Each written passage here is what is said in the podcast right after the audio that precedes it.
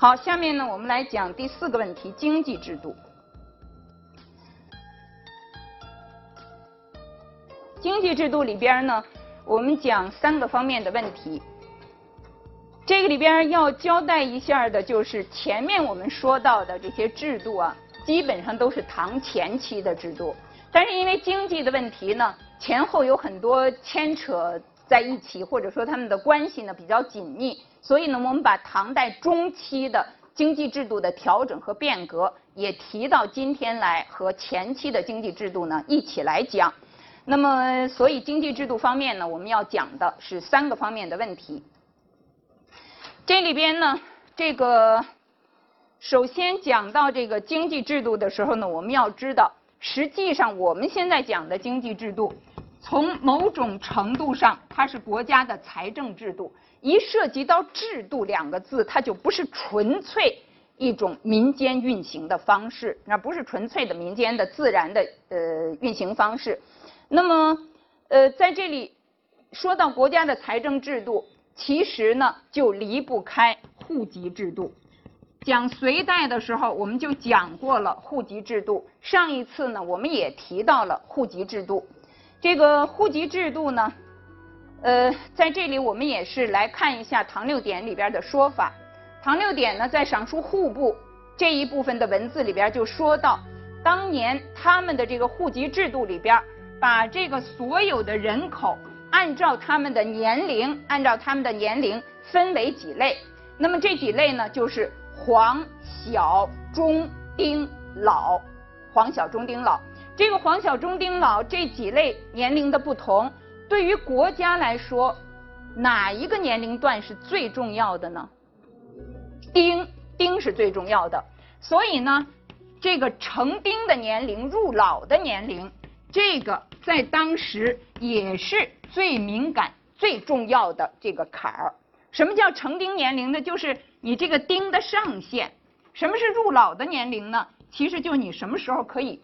脱离这个丁的束缚，对吧？就是这个丁的下限。那么这个范围呢，在唐代曾经反复调整过，反复调整过。在这里呢，我们看到《唐六典》通常认为它反映的是开元二十五年令，开元二十五年制定的政令。那么在这里呢，它是说二十一岁是成丁，二十一岁成丁。在这个广德年间安史之乱之后，曾经最高调到二十五岁成丁。最高调到二十五岁成丁，所以这个成丁的年龄呢，其实是有浮动的，不是都一致的。但是黄小中丁老这个五个年龄阶段，不管怎么调，它都是有这个五个年龄阶段的。那么我们看下边的一段，他说到当时的这个户籍制度啊，当时的这个户籍制度，也就是说这个户籍是怎么统计出来的呢？这个户籍是怎么建设起来的呢？实际上呢，唐代的户籍。分有三种形式，就是守时、记账、户籍，这是户籍制度的构成的三种方式。你也可以说它是由下到上的三个阶梯。那么这三个方式呢，最底下的最基层的，或者说是前提的第一步就是守时。这里边我们看到的这个图上是一个守时的残卷，这守时它怎么会成了这个样子呢？这是吐鲁番的文书里边，吐鲁番文书都是很残的了。大家知道那个吐鲁番文书呢，其实它不是整个保留下，它跟敦煌是非常不一样的。它都是那个书反那个字这个纸反复运用了之后，正面呢是官府用了。吐鲁番那个地方大家总知道在哪儿，对不对？那个地方当年找到纸也不是很容易的事情。那么官府呢正面写了，官府若干年以后不用了。那么什么寺院啊、老百姓啊，把这些呢 recycle 吧，反正是捡回来，在背面写。背面写完了以后呢，还觉得这个不能扔。然后呢，有一些人，比方说去世了，我们现在是要穿一身新衣服下葬，他们也没有那么多钱，就拿那个纸剪成一些形状，比方说剪成一个帽子，剪成一个腰带。这个是剪成什么了呢？是不知道，你们知道不知道这是什么？鞋面儿。鞋面儿，像我们小时候那些老太太还都会纳鞋底儿，是吧？还会糊鞋面儿，这就是当年剪成一个鞋面儿了。所以呢，它是残卷，非常残的。当年如果不残，应该是什么样呢？这个守时，既然它叫守时，顾名思义，应该是你亲手写的报告你们家的实际情况，你们家几口人，都是多大岁数，然后你们家有多少土地，你们家给国家应该负担的这个呃赋役是什么？这应该是各家自己写的，所以最开始它原始状态应该是一张纸一张纸的，每一家写了一张纸，然后把这些粘起来，就变成一个长条的，变成一卷啊。这个呢是个人写的，在最后呢你还要写上说，我这个保证这个全都是真的，填上的这个都是真的。但实际上呢，农村里很多家都不认字，所以谁帮他们写呢？就是这个乡里边找一个认字的，挨家去抄。然后挨家去问，问完了以后呢，他就把这个都写下来。逐渐逐渐的，这个守时呢就背离了原来那个各家申报自己填写，保证保证如实这样的一种意义就被冲淡了。那么，呃，不管怎么样，这个是守时。第二步呢就是记账，记账是乡里做的，在守时的基础上，把你这个乡等于是做成一个大单子，这个里边呢哪一户多少人，这个受了多少田。诸如此类的，这个都整理出来。户籍是县里边做的，户籍是三年才做一次，三年才做一次。然后呢，通过州这个整理了以后呢，报到这个上面去。最后呢，就是所谓的户部总而领焉，户部呢负责这个整个的这个户籍。呃，日本学者池田温呢做过中国古代籍账研究。那么这里边呢，就用了大量的敦煌吐鲁番的材料和当年唐代的记载一起来比对研究唐代的这个户籍制度。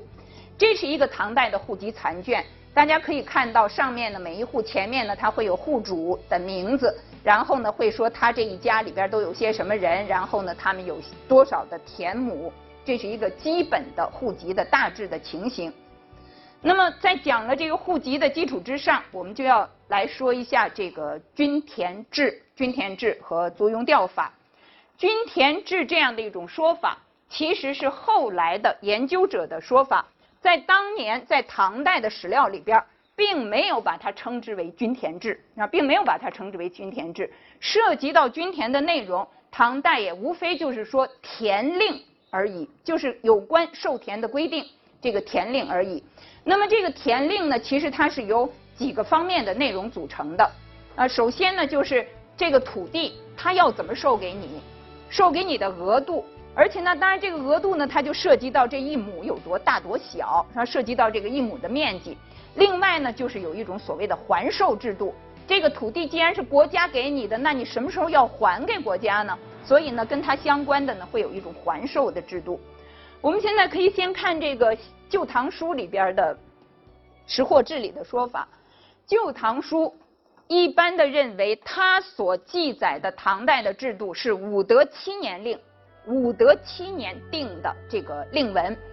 我们看到这儿写了，说是武德七年呢，始定律令，以度田之制。度田是什么意思？度，哎，就是量，度量衡嘛，对不对？衡量这个土地。他先得定下一个基础的，就是你这一亩是多大，你先得说好了，然后你再说授给人家多少亩，对不对？那么他先说这一亩是多大，五尺为步，步是什么意思？迈一步，迈一步是什么意思？左脚右脚都要迈一下，要不然你那一步怎么跨得了五尺呢？对不对？五尺为步。那实际上呢，最主要的这个里边的最基础的一个衡量单位是什么？是尺有多长，对不对？唐代的尺，现在在日本的正仓院藏着至少有二十六个唐代的尺。那么这二十六个尺呢，它长短都不一样。这不像现在这个国家会统一一个度量标准，那个时候呢都不太一样，不太一样，但是也差不多。最短的二十九点几厘米，最长的三十一点几厘米，所以平均。是三十厘米上下，现在一尺呢，三十三点三，对不对？所以这个尺是越来越长了。宋代的尺就比唐代的长，那现在的尺比宋代的还长，就是越来越长了。这个这个里边呢，其实我们可以看到，将来比方说我们做一些论文，我们比较说唐代的亩产量跟宋代的亩产量。你就把唐代的亩产的记载和宋代亩产的记载往这儿一放，就比出来了，这个合理吗？不合理。它的亩质本来就不一样大，它亩质是不一样大的，所以呢，这些事情要特别的注意。那好，布二百四十为亩，就是二百四十乘以这个布乘以五尺，这个呢就是一亩，一百亩就是一顷，这是一个基本的。这个亩制对吧？它的大小，底下呢说到授田的额度，授田的额度，额度是什么呢？丁南中南给一顷，给是什么意思？就是授予他一顷。给我们的印象似乎是他家本来是没有着锥之地，对不对？他一点地都没有，现在国家呢就给了他一顷。但是实际上是不是这样？我们要往下再看。好，我们先看着。丁南中南是给一顷，实际上不是所有的中南都给一顷，十六岁就是中南了，但是是十八岁以上的中南按照丁南给，所以呢不是所有的中南都给一顷。底下呢有堵疾废疾，就是这个呃残疾吧，各类各类的这种残疾。那么这种各类残疾呢是给四十亩，给四十亩就没有一顷了，因为他劳动能力也有限吧。寡妻妾。本来呢，女性从隋代后来开始，女性呢就不对国家承担劳役负担，也不承担赋税负担，所以这样呢，女性也就不受田了，女性也就不受田了。但是如果是寡妻妾，就是你这家里没有丈夫，那你还是要让她生活，所以呢还是受田的。寡妻妾是三十亩，底下若维护者加二十亩。什么叫维护者？他要是当户主，假如他是户主的话，就再加二十亩，就再加二十亩。下面呢就说到这个授的这个田，比方说一般的来说，这些丁南都是一百亩了，对吧？一顷啊，授的这个田，十分之二为事业，十分之二为事业，另外的十分之八呢就是口分啊，另外的十分之八是口分，这个。是我们看到《旧唐书》上的说法。那事业田和口分田有什么区别呢？事业田是不用还授的，授给你了，你去世以后，你家只要有人，这个田就还留在你们家。而口分田是按你这个人口分的，你要是不在了以后，这个田呢应该还给国家，应该还给国家，重新呢再去还，再再去授给别的人。那么这个均田制，它既然是要授田。那么它就有一个前提，它必须得有田，对不对？国家的田是从哪儿来的呢？确实，在当时国家是掌握着一些田，特别是一些一类呢是农村比较偏远的地方、荒僻的地方，那会有一些荒田；另一类呢就是在战争破坏的非常严重的地方，那当地的老百姓都跑光了，那国家呢是会控制一些田，但是在其他的地方。这个授田的这个田从什么地方来呢？从哪儿来呢？这个一直是一个困扰着学界或者说大家一直非常关注的问题。这个问题呢，我们先暂时放着，先不管它。我们现在先来看这个《通典识货典》里边的这一段话。那么这个里边呢，他也说到这个永业田口分田的问题。永业和事业有什么区别？其实没有区别，就是为了。避李世民的讳，所以呢就把事业田改成叫做永业田。那么从这个通典里边的这说法，我们可以看到，他是说在所有的授的这些田里，皆以二十亩为永业，其余为口分。他这个说法和《旧唐书》里边说十分之二为事业，八为口分，矛盾不矛盾？有矛盾吗？有。如果正好是受的一百顷，呃，一百亩，一顷一百亩，那就没问题。但是如果轮上什么老男啊，什么堵疾废疾寡妻妾，那就有问题了，对不对？所以呢，这个对大家来说呢，首先一个问题就是说，究竟哪个说法是对的？究竟哪个说法是对的？另外呢，我们再来看这个《天圣令》，这就是刚才我们说的这个《天圣令》里边的这个有关土地的这个令文。他是说，朱丁南给永业田二十亩，口分田八十亩，中南十八以上我们刚才说了，对吧？一丁难给，老南、堵集、废集各给口分田四十亩，寡妻妾各给口分田三十亩。那么它比《旧唐书》多出来一句是“先有永业者，通充口分之数”，这什么意思？这个国家现在要授田还没授呢，怎么他就先有永业了？对，所以实际上呢，这个这个里边呢是有一个问题。这现在呢，他是说要授田，授给人家多少？但是他在这儿呢有一句话叫做“先有永业者”，似乎你没授田的时候，他就已经有了永业田了。那这个永业田是哪儿来的呢？好，不是不少人在底下说是哪儿来的，等会儿我们再看哈。那么这个里边呢还有另外的问题，就是说这个天圣令里边附的这个开元令，实际上呢前后的记载不完全是一样的。有的地方说的是口分田四十亩，像这些寡妻妾老男；有的地方呢说的是三十亩，这个可能是跟年代的不同有关系的，那是有关系的。另外，均田制，它虽然我们说它是均田，实际上均田是不均的。我们看这个唐六典赏书户部就说到，凡官人受永业田，这个官人他得到的永业田，亲王可以有一百。顷可以有一百顷，这个执事官正一品六十顷，然后依次排下来。上柱国这是什么官？勋官，最高的是三十顷，然后散官呢五品以上同这个执事品给。所以呢，我们可以看到均田制呢，刚才我们说了，它是分有两个部分，对吧？